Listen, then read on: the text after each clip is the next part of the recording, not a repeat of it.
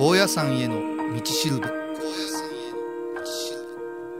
この番組は高野山本山布教師で倉敷中島幸三寺の住職天野幸雄が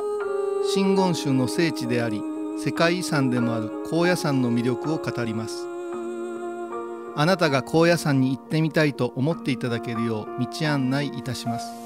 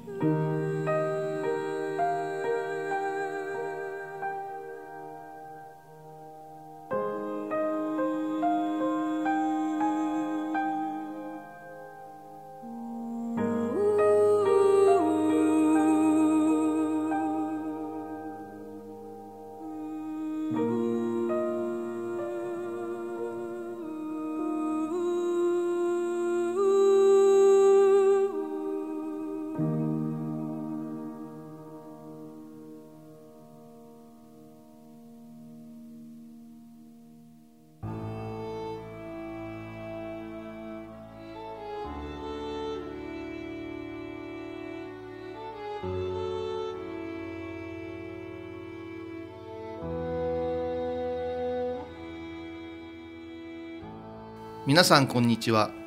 高野山への道しるべの時間です。本日も高野山の魅力について天野幸雄が語ってまいります。そしてお相手は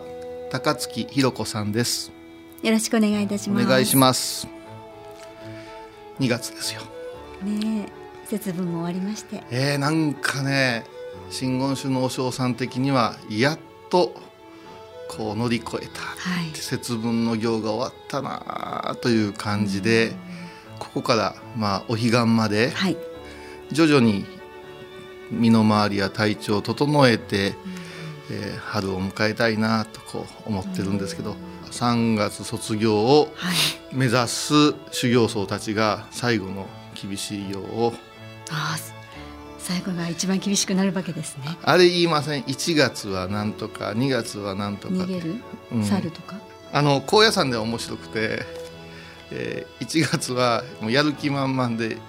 行くぞみたいな修行僧が、はい、で2月は修行から逃げ始めて。やっぱり逃げるんです、ね、3月猿みたいなあの普通はねあのその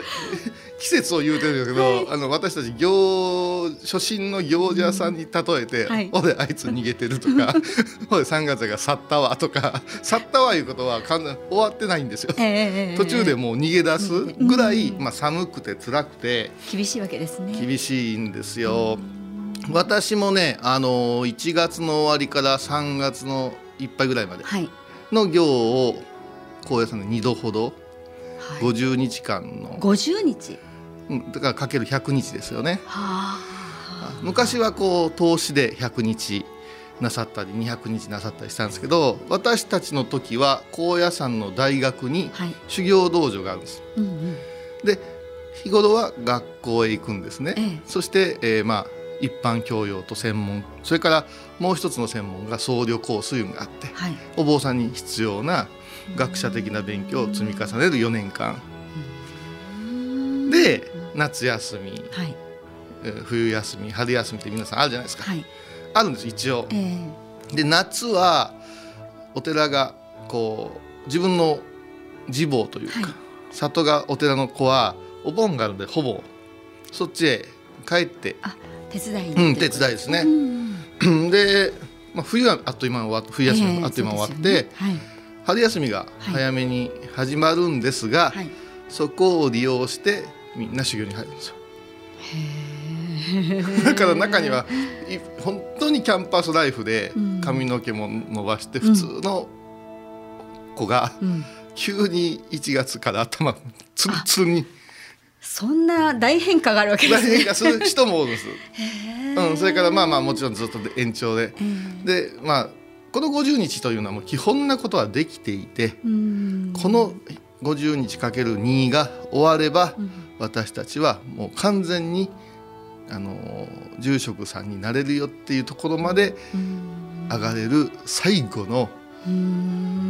まあ終わってみればまだまだ他にすごい行あるんですけど、まあ、これをやらんと始まらんと。だからまあ一番気合が入る。だから夏と春高野山大学の学生は当時は、えー、学生家業なんていうんですね家業の家で加える業って書くんですよ。学生家業なんて言って、はあそれをさせてもらうんですけど。これがね夏がお盆があるから無理かなと思うから冬か春かってなるんですよ。わけねえよ50日だからって。私19の時に初めて入ったから、寒くてね。もう完全に下界とは。全く違う。もうまああの電話連絡もありませんし、親が死んでも帰れませんっていう制約ですね、それから50日の49 49日目か。風邪とかインフルとかでストップがかかったら一から。えー、あそうそうだから私は集団でやりましたけど、はい、30人ほどやるんですけどチームワークというかでも極限まで共同生活なのでもうピリッピリして私あの行者日誌言うて修行に入った時に、まあ、誰に見せるもんでもないんですけど初日何々何度気象何時とか測えっとね気温を測りますと平均の下の方ね、うん、最低気温大体ですね氷点下6度でしたね。えー、ね今そういうふうにおっしゃるけど実際にねその場で氷点下6度。氷点下6度ね、ね、あの結構あの冷えるんですよ。ですよそれはそうですあのキーンっていう寒さあるじゃないですか、うん、あれが常に。小屋さんはね風はあまりないんですけど、その修行道場の宿舎が随分オンボロで、あの昔で曇りガラスがあったでしょ、はいはい、あれ隙間風が入る5ミリぐらい、はい、今日は寒いな起きたくないなって気象が大体2時なんですよ。はい、でわっと起きたら友達が笑うんですよ。うん、私の顔にですね斜めに、えーと、と5ミリの雪が積もってたんです。シュー。その隙間から。隙間から。まあみんな窓際のかみんな。そうなんだ つらい。つらいですね。うん、それからあの差し入れよってあって修行道場の差し入れって面白くて例えばひろこさんにだけっていうのは受け付けてくれないんですよ。あですから、はい、あの全員だから50人おったら50個のあんパンがいるわけですよ。でもちろん肉魚ダメなんですけど、はい、まあまあ親心でいろんなものがあって何を間違えたか炭酸飲料を、うん、あのくださった、はい、あご父兄がいて配られたんですよ。はい、瓶でした。あの小さな小瓶、今あんまり見ませんけど小瓶。そうしますと朝ですね。ポンポンポンポンポンポンポン言って各部屋で爆発しましてですね朝なんか知らんけどシャンパン シャワーみたいなの浴びて着物ドロドロ寒くてすぐ凍るいうこんなこと、まあ今思い出せばあの返せばねなんか楽しいんですけどやっぱし年齢にも差があってですね、はい、10代のものもおればですね、えー、30代40代のものもって、まあ、みんなね足を痛めたり。それからお尻の方を痛めたりねいろんなことがあってやった50日。うんでもまあ、私は経験ないから言えますけどでも貴重な経験ですよね。その行をいかにちゃんとやってるかいうのは、はい、今でもあのお坊さんが一列並んで何かの所作作法を立ち振る舞いした時にあいつはあの道場だなっていうのは分かりますよ。あそう真面目にやってたなとかね、うん、あいい加減なことじゃね？っていうようなことはやっぱし、うん、分かりますね。だから皆さんの中でこう自動車教習所の、免許を取るような感じで行くんやっていうような人もいましたけどそれでも運転意識の高さってあるじゃないですか、うんうん、もうレーレーサー目指すんよいうぐらいの難しさとかやれば極めれるでしょ、はい、修行っていうのは若い子が行く時にはもう疑問を持つな。とにかく密度高く言われたことを倍やんなさいって送り出すのが小屋さんの修行ですね。まあそんな感じで今日はあの実を言うと、うん、2月何か話あるかなとこう思ってて、やっぱし代表的な行事というとこれもうん経験したものとしないものいるんですけど、はい、上楽会という行事が、はい。えー、執り行われるんです。はい、2月に、うん。えー、っと世の中が浮かれるバレンタインで浮かれる2月の14日の日の 未明夜からですね、はい、えー、2月の15日の朝午前中にかけてですね、はい、丸々ずっとそう。はいはいはい。で前般あのご紹介しました高野山の金剛無事という本山のね、はい、シンボル的な建物、まあ、そこには客間があったりお話が聞けたりまた阿字観の道場があったり、はい、まあ、皆さんをお迎えするようなあ場所です言うんやけどもあそこも実を言うと儀式儀礼の時にはシャットアウトして、はい、全部その仕様に1年間通してもう完全に高野山の和尚さんが使う道場荘厳に変わるわけですよ。はい、でその中でもですねこれ不思議なんですけどね一般の方もこう遠目に拝観できて、はい、で稀に見る一晩投資のあそれを見ることができるんですよ。なんとうどん付きでですね。うどん？お世帯のうどん？精進うどんいうて高野山独特の、あの昆布でしか出汁を取らんね、はい、ネギを使わずに三つ葉が乗っかるという高野山の、えー、おうどんがお接待で振る舞われて、うん、私なんか高校1年生からこの儀式には出資お手伝いが参席させてもらって、はい、まあまだまだ位とかないんですよ、一番下の方座ってとにかく先輩高層型のお経を居眠りせずに 正座を崩さずにいかに聞くかなんですけど、はい、その横を見るとお客さんが見てるわけですよ。はい。もう分かりますわな。ベベテランさんからずっと下ってきたらあうんうん、あのお相撲で言うたら私らまだまだ、はい、新弟子ですから、はい、それを見てねクスクスクスクスされたりするわけですよ。で笑うなとか思うんですけど、まあ眠い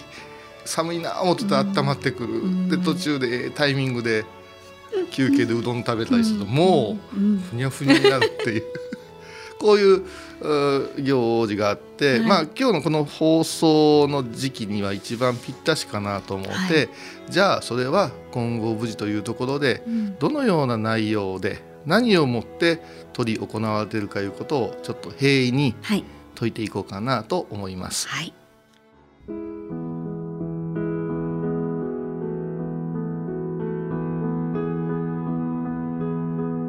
この番組ではテーマ曲や BGM にベルギーの作曲家コーエン・ジャンセンさんの曲を使わせていただいています。それではここで一息。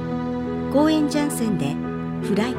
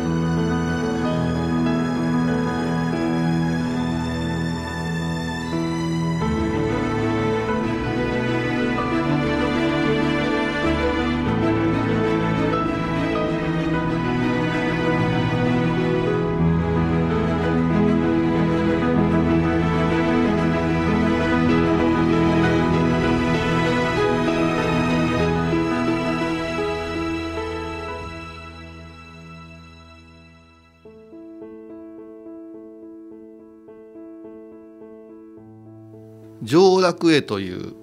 高野山でまあ稀に見る長さそして、えー、皆様方がですね参加できるそれも極寒の中で、はい、あもちろんあの炉は取ってくれてますけど、えー、まあまあねそのぬくぬくした感じではないんですけども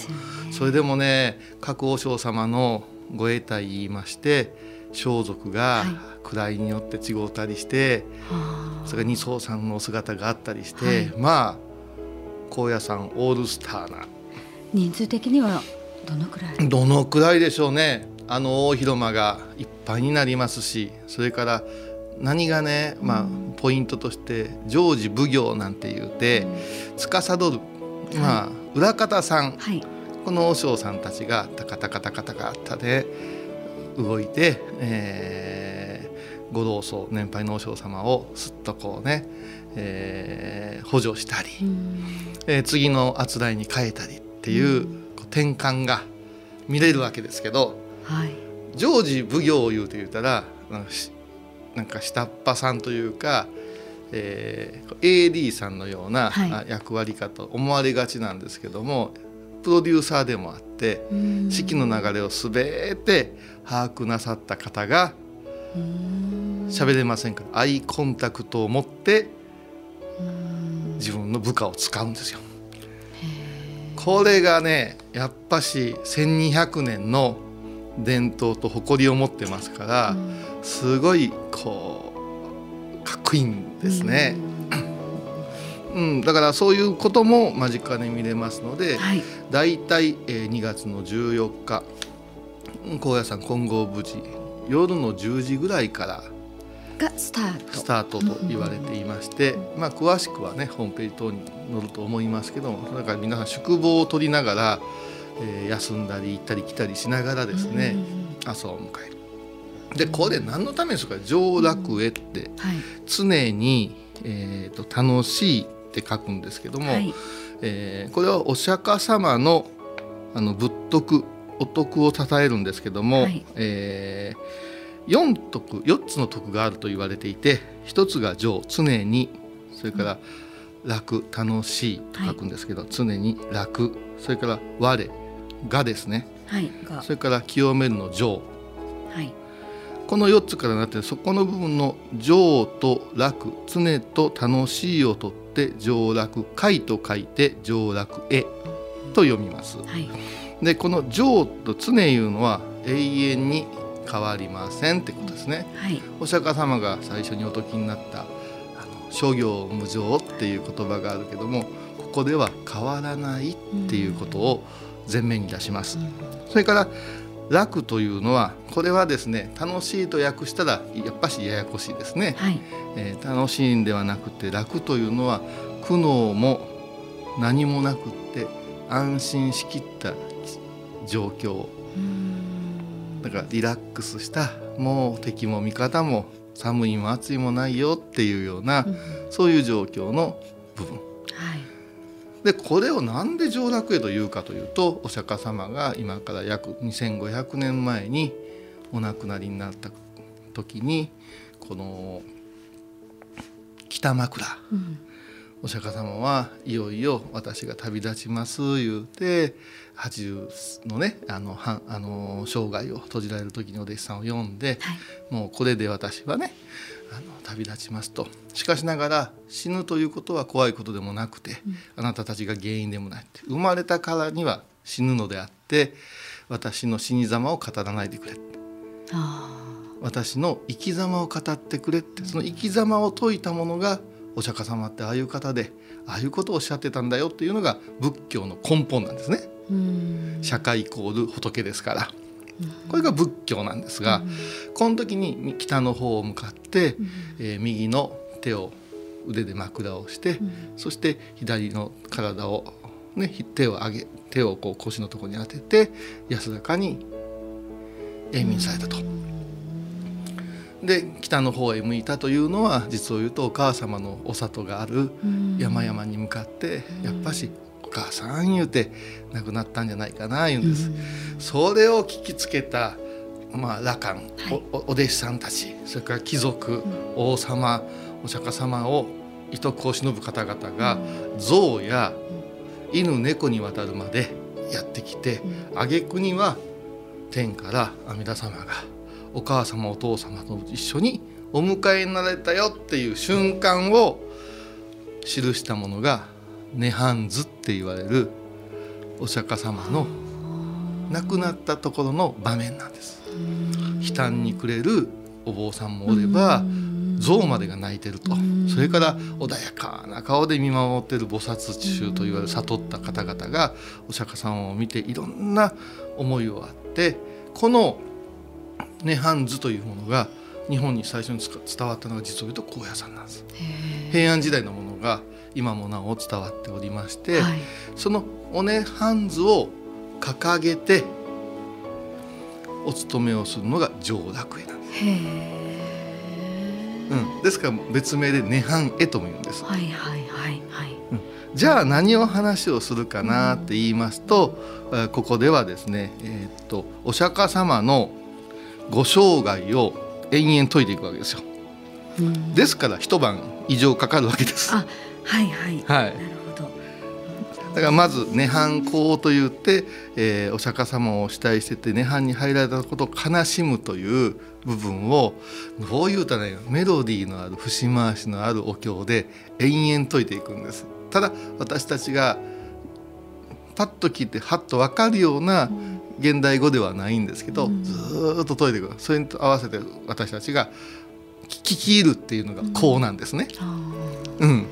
それが終わります。とこの羅漢講を言いまして、はい、えー、お釈迦様からこう命を受けた16人のお弟子さんたち。その方のおっしゃるお釈迦様像やその方たちの徳をこうまた、これが第2幕ですよ。で第3幕が、えー、今度唯石って言いまして何かというともうこの辺で多分朝来てますけども、はい、こういう遺跡いうのが今度お釈迦様が悟ったとか苦行したとかいう遺跡ですから遺跡、はい、いらっしゃったところをこう道順をたどってこんなすごかったんだ言うて私たちもその道を歩むぞ人生においてみたいなのが遺跡こうなんです。でそしてクライマックスがお釈迦様のお骨ご遺骨お釈迦様はダビに付されるんですけれども皆さんが炎を点火した瞬間に青白い炎に包まれてもうまばゆい美しさでご一体が一気にさーっと天に向かって炎が上がるその周りを見てた者がそれぞれに呪文を唱え悲しみの声を上げてそして貴族皇族たちは自分たちの持っている宝物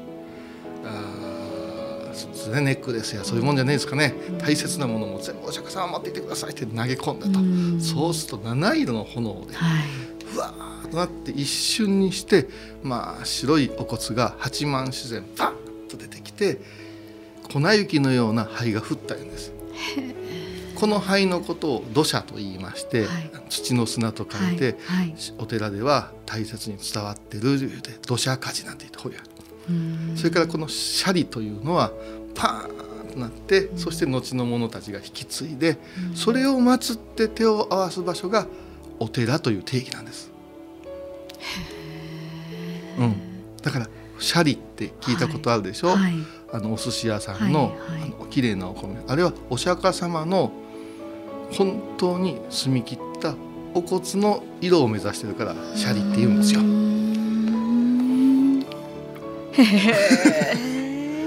この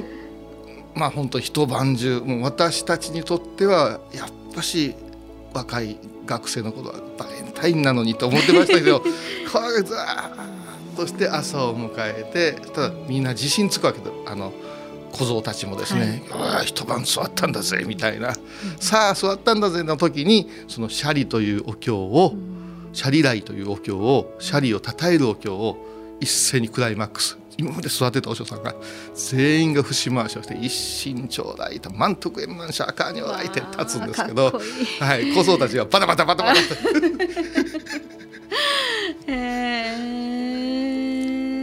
でもそれが毎年繰り返されるということですと、うん、こうあの下田の方にいらっしゃった方がだんだんこう変わっていくわけでしょ？そうなんです。私今50歳ですけど私がたち後輩として引き連れた人が今えらい位置いますもん。ね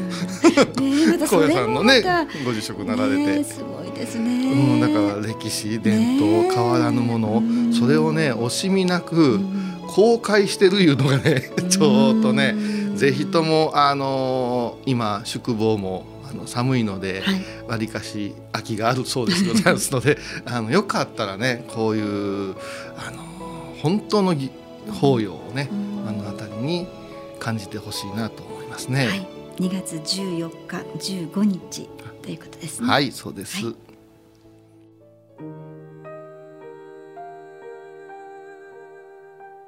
最後に高野山への道案内です。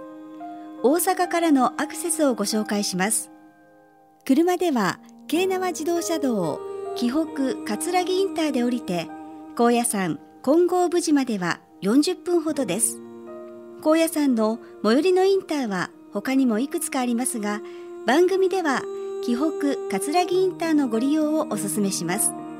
大阪からの所要時間は2時間半ほどです。電車では南海高野線で難波駅から極楽橋駅まで。極楽橋駅から高野山ケーブルに乗り換えて高野山駅で下車します。特急を使えば大阪難波からの所要時間は2時間半ほどです。なお災害などの関係でご紹介したアクセスが利用できないこともあります。お出かけになる前は最新の交通アクセスをご確認ください高野山への道しるべお相手は高野山本山布教師天野幸雄とアシスタント高槻弘子でお送りしました。